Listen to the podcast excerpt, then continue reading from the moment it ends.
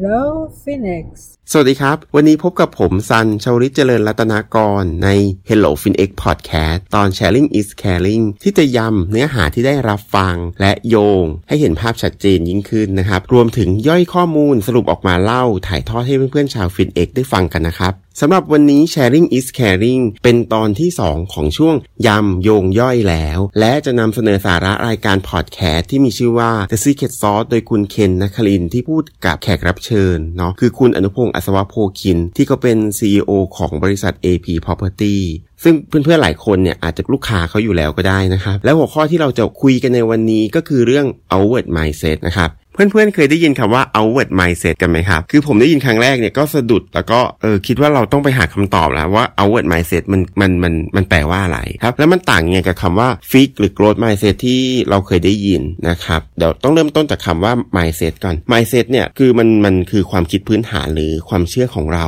ครับ ซึ่งมันก็ส่งผลต่อการเลือกการตัดสินใจหรือพฤติกรรมของเรานะครับ ซึ่ง mindset ของเราจะเป็นยังไงมันก็ขึ้นอยู่กับสิ่งที่เราได้เรียนรู้มาในชีวิตหรือประสบการณ์ของของเรานะครับ ซึ่งมันจะแตกต่างกันไปในแต่ละคน ส่วนฟิกกับโกรดไมเซ็ตเนี่ย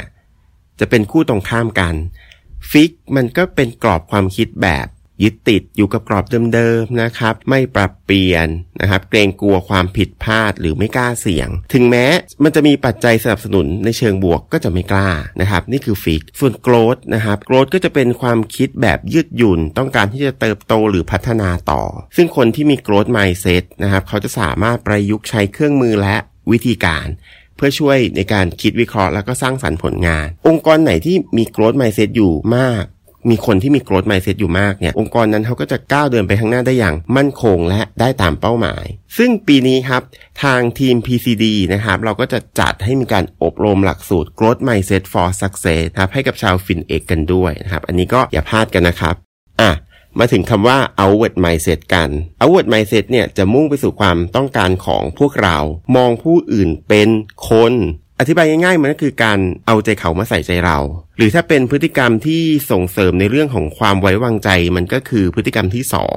อ่า demonstrate respect ที่แสดงออกให้เห็นว่าเรามีความจริงใจ มีความปรารถนาดีต่อกัน ใส่ใจในสิ่งที่แต่ละฝ่ายเป็นหรือรู้สึกนะครับ ในเมื่อฟิกยังมี growth นะครับ เจ้า outward mindset เนี่ยก็มีคู่ตรงข้าม นั่นก็คือ inward mindset คือพูดง่ายๆ คือ inward mindset เนี่ยมันเป็นการมุ่งไปสู่ความต้องการของตัวเอง และมองผู้อื่นเป็นวัตถุนะครับคล้ายๆกับเห็นแก่ตัว เช่น ต้องการให้ได้งานประสบผลสำเร็จ ไม่สนใจวิธีการหรือที่จะพูดคุยกับลูกน้องเลยนะครับ ไม่สนความต้องการอารมณ์ หรือเหตุผลของคนอื่น และนี่ที่ผมเกริ่นมาทั้งหมดเนี่ยกำลังจะเข้าเรื่องครับว่า ผมได้อะไรจากการฟังพอดแคสต์ การพูดคุยระหว่างคุณเคนนัคลินกับคุณอนุพงศ์อัศวโพคินนะครับ Sharing is caring การพูดคุยเริ่มต้นที่คุณอนุพงศ์ครับบอกว่าที่ AP หรือบริษัทอื่น ๆ การเติบโตและการพบปัญหาที่เป็นปัจจัยภายนอก เป็นสิ่งที่เกิดแบบมีไซเคิลคือมีรอบของมันที่ต้องพบเจอกับปัญหา ซึ่ง AP ก็เจอมาแล้วครับ ทั้งวิกฤตต้มยำกุ้ง ค่าเงินบาทน้ำท่วม ซึ่งทุกคนก็เรียนรู้และรับสภาพและปรับตัวรับมือกับมันไป แต่ในเรื่องปัจจัยภายใน เมื่อ AP มียอดขายทุกๆ 5,000 ล้าน ก็จะเจอปัญหาทุกครั้ง ซึ่งเนี่ยเป็นจุดหนึ่งของบริษัทที่เป็น Family Business แล้วเติบโตขึ้นมา จากที่เคยมีพนักงาน 80 คนมาเป็น 2,000 กว่าคน ที่เผชิญจุดติดล็อกอีกครั้งเมื่อ 4-5 ปีก่อนนะครับ พยายามเข็นยอดขายยังไงก็ไม่ขึ้น ทุกคนที่มาหาเขาเนี่ยมาพร้อมกับปัญหาที่ต้องแก้ไข คือเขาไม่มีเวลาที่คิดเดินไปข้างหน้า ทุกเรื่องให้คุณอนุพงศ์ตัดสินใจว่าจะเอายังไง ซึ่งช่วงนั้นอะคือวิกฤตที่สุดละ เพราะเขาเนี่ยมีทะเลาะกับคุณพิเชษที่เป็น partner ก่อตั้งบริษัทกันมาด้วยนะครับ ความรู้สึกณเวลานั้นคือไม่อยากทำบริษัทละ ตื่นเช้าก็ไม่อยากมาทำงาน คงเหมือนกับคุณอนุพงศ์จะเหนื่อยล้ากับปัญหาและสถานการณ์มากมาย จู่ๆเขาก็พบแสงสว่างครับ คือเขาได้ไปอ่านหนังสือที่ชื่อว่า The Outward Mindset นะครับ โดยดรเทอร์รี่วอร์เนอร์ซึ่งพูดถึงวิธีการเอาใจเขามาใส่ใจเราทำให้ได้คิดว่าทุกวันนี้เราเอาใจเขามาใส่ใจเราจริง ๆ แล้วหรอและจริงๆ ต้องทำยังไงกันแน่ เพราะโดยส่วนใหญ่แล้วคนเรามักจะมองดูเขาแล้วคิดตามเรา ใช้ความคิดของเราในการประเมินเหตุและผลของคนอื่นนะครับ หรือบางทีเราก็อาจทำแม้กระทั่งวิพากษ์วิจารณ์เรื่องของคนอื่นตามความคิดของตัวเอง ซึ่งอย่างที่บอกไปแล้วข้างต้น outward mindset ว่าผู้อื่นคือคนไม่ใช่วัตถุถ้าเรานึกได้อยู่เสมอว่าผู้อื่นคือคนไม่ใช่วัตถุ มันจะเป็นเทคนิคที่ช่วยให้เราสามารถฝึกฝน การเป็นคนที่มีแนวคิด outward mindset ได้นะครับ คุณอนุพงศ์เขาก็ยกตัวอย่างให้ฟังว่า สมมุติมีครอบครัว เป็นสามีภรรยาอยู่ด้วยกันนะครับมีลูกสามีออกไปทำงานหาเงินเข้าบ้าน ส่วนภรรยาเนี่ยเลี้ยงลูกอยู่บ้าน เมื่อกลับบ้านเข้านอนกำลังเคลิ้มลูกเกิดร้องขึ้นมานะครับความคิดแบบแรกของสามีก็คือจะลุกไปช่วยภรรยาดูลูก แต่ด้วยความเหนื่อยและง่วงนะครับ สามีอาจจะไม่ลุก แต่ลูกก็ยังร้องไม่หยุดแล้วก็ดังขึ้น ดังขึ้น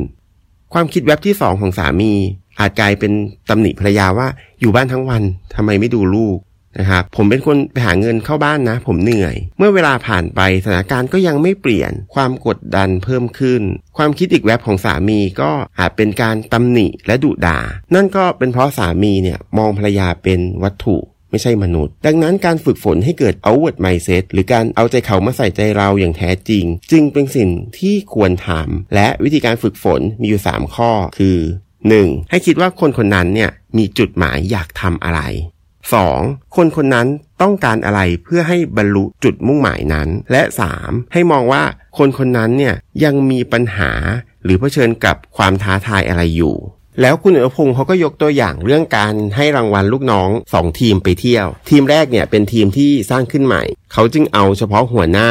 ไปเที่ยวยุโรป เพราะมีความคิดว่าทีมที่สร้างใหม่จะต้องจับที่หัวขบวนให้อยู่ ส่วนอีกทีมนะครับเป็นทีมที่มีความเปิดแผนก็ยกทั้งทีมเนี่ยไปเที่ยวภูเก็ตนะครับเมื่อกลับมาทีมที่ 2 ก็บ่นว่าทำไมได้ไปแค่ภูเก็ต ในขณะที่อีกทีม ลูกน้องก็มาบ่นว่าตัวเองไม่ได้ไป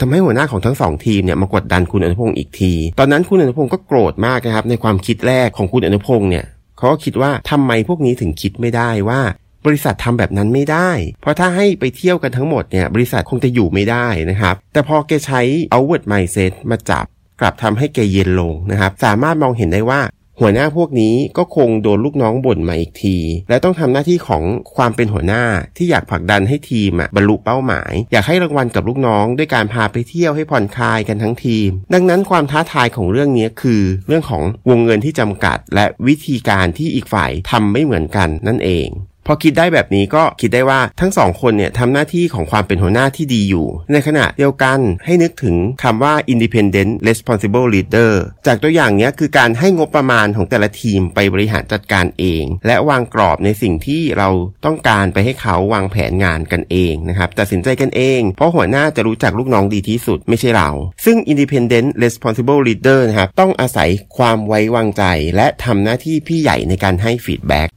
ซึ่งการให้ feedback เนี่ยในบางครั้งก็ถือว่าเป็นความเสี่ยงที่จะทำให้ลูกน้องไม่พอใจเสียใจ หรือบางคนถึงขั้นลาออก ดังนั้นในช่วงแรกเนี่ยคุณอนุพงศ์เขาจึงไม่กล้าที่จะให้ feedback ในเรื่องที่มีความเสี่ยงและกระทบความรู้สึกของลูกน้อง แต่ดรเทอร์รี่ก็ถามว่าที่เขาไม่กล้าให้ feedback เนี่ยเป็นเพราะเขากำลังคิดแบบเห็นแก่ตัว กลัวเขามองเราไม่ดีหรือเปล่า ซึ่งถ้าคิดแบบนี้กำลังคิดแบบ inward mindset ซึ่งควรปรับเป็นความคิดแบบ outward mindset ที่คิดว่า feedback เนี่ยจะทำให้เขาได้ปรับเปลี่ยนให้ดีขึ้น ส่วนวิธีการก็ต้องมาปรับเหมือนกัน ไม่ใช่เอาแต่ดุด่าวิธีการที่คุณพงษ์ใช้ก็คือ เก็บข้อมูลที่เป็นองค์ประกอบเพิ่มเติม แล้วบอกลูกน้องว่าเราเห็นแบบนี้ เรามีหน้าที่ให้คำแนะนำด้วยความปรารถนาดี ไม่เอาตัวเองเป็นที่ตั้งนะครับ ส่วนการสื่อสารพูดคุยเนี่ยก็จะเป็นแบบพูดตรงไปตรงมา ซึ่งตั้งแต่แกฝึกฝนการคิดแบบ outward mindset พนักงานที่ลาออกก็มีจำนวนน้อยลง ถึงมีพนักงานลาออกก็ไม่เคยมีเหตุผลว่ารู้สึกไม่ดี หรือมีทัศนคติไม่ดีต่อบริษัท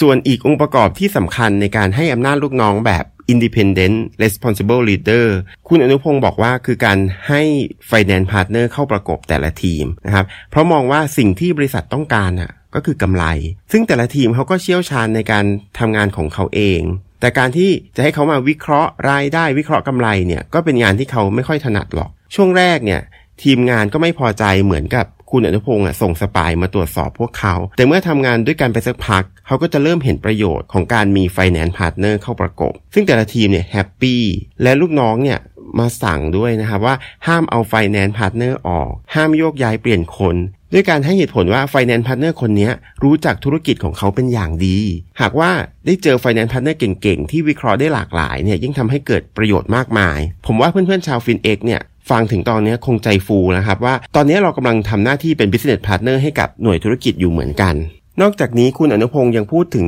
คู่แข่งทางธุรกิจว่ามีอยู่ 3 ประเภท และประเภทที่น่ากลัวที่สุดก็คือประเภทที่ 3 ที่เรียกว่า unknown unknown นะครับเพราะประเภทนี้จะมีจุดแข็งในมุมที่เราคิดไม่ถึง และมันเป็นจุดแข็งที่แข็งแรงมากพอที่จะท้าทายเจ้าเดิมๆที่อยู่ในตลาดนะครับแล้วก็มีวิธีการตั้งรับที่ยากอีกด้วยนะครับสำหรับคู่แข่งประเภทนี้ ซึ่งในพอดแคสต์ต้นฉบับเนี่ยจะมีรายละเอียดในส่วนนี้เพื่อนๆสามารถย้อนกลับไปฟังได้ อีกเรื่องที่คุณอนุพงศ์บอกกับลูกน้องของเขา ซึ่งมันคล้ายกับแนวคิดของท่านประธานอาวุโสของเราก็คือ พอใจวันเดียว แต่ของทาง AP เนี่ยจะไม่ให้พูดว่าเราประสบความสำเร็จแล้ว เพื่อไม่ให้หลงไปกับความสำเร็จไม่ก่อให้เกิดอีโก้นะครับซึ่งสิ่งที่ AP ใช้แทนก็คือ just a job well done เท่านั้น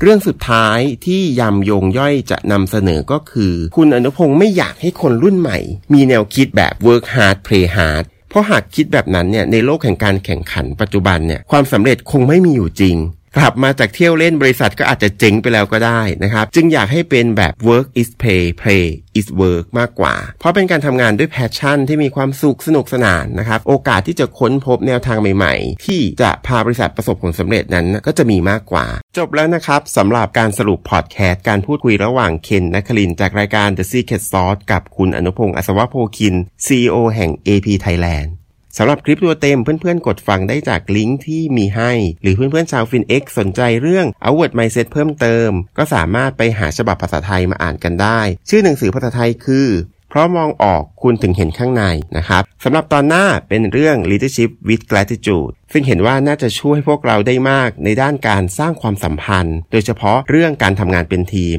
และการสร้างความไว้วางใจ Sharing's caring. สำหรับวันนี้ผมซันชาวลิต ขอลาไปก่อน แล้วพบกันใหม่นะครับ สวัสดีครับ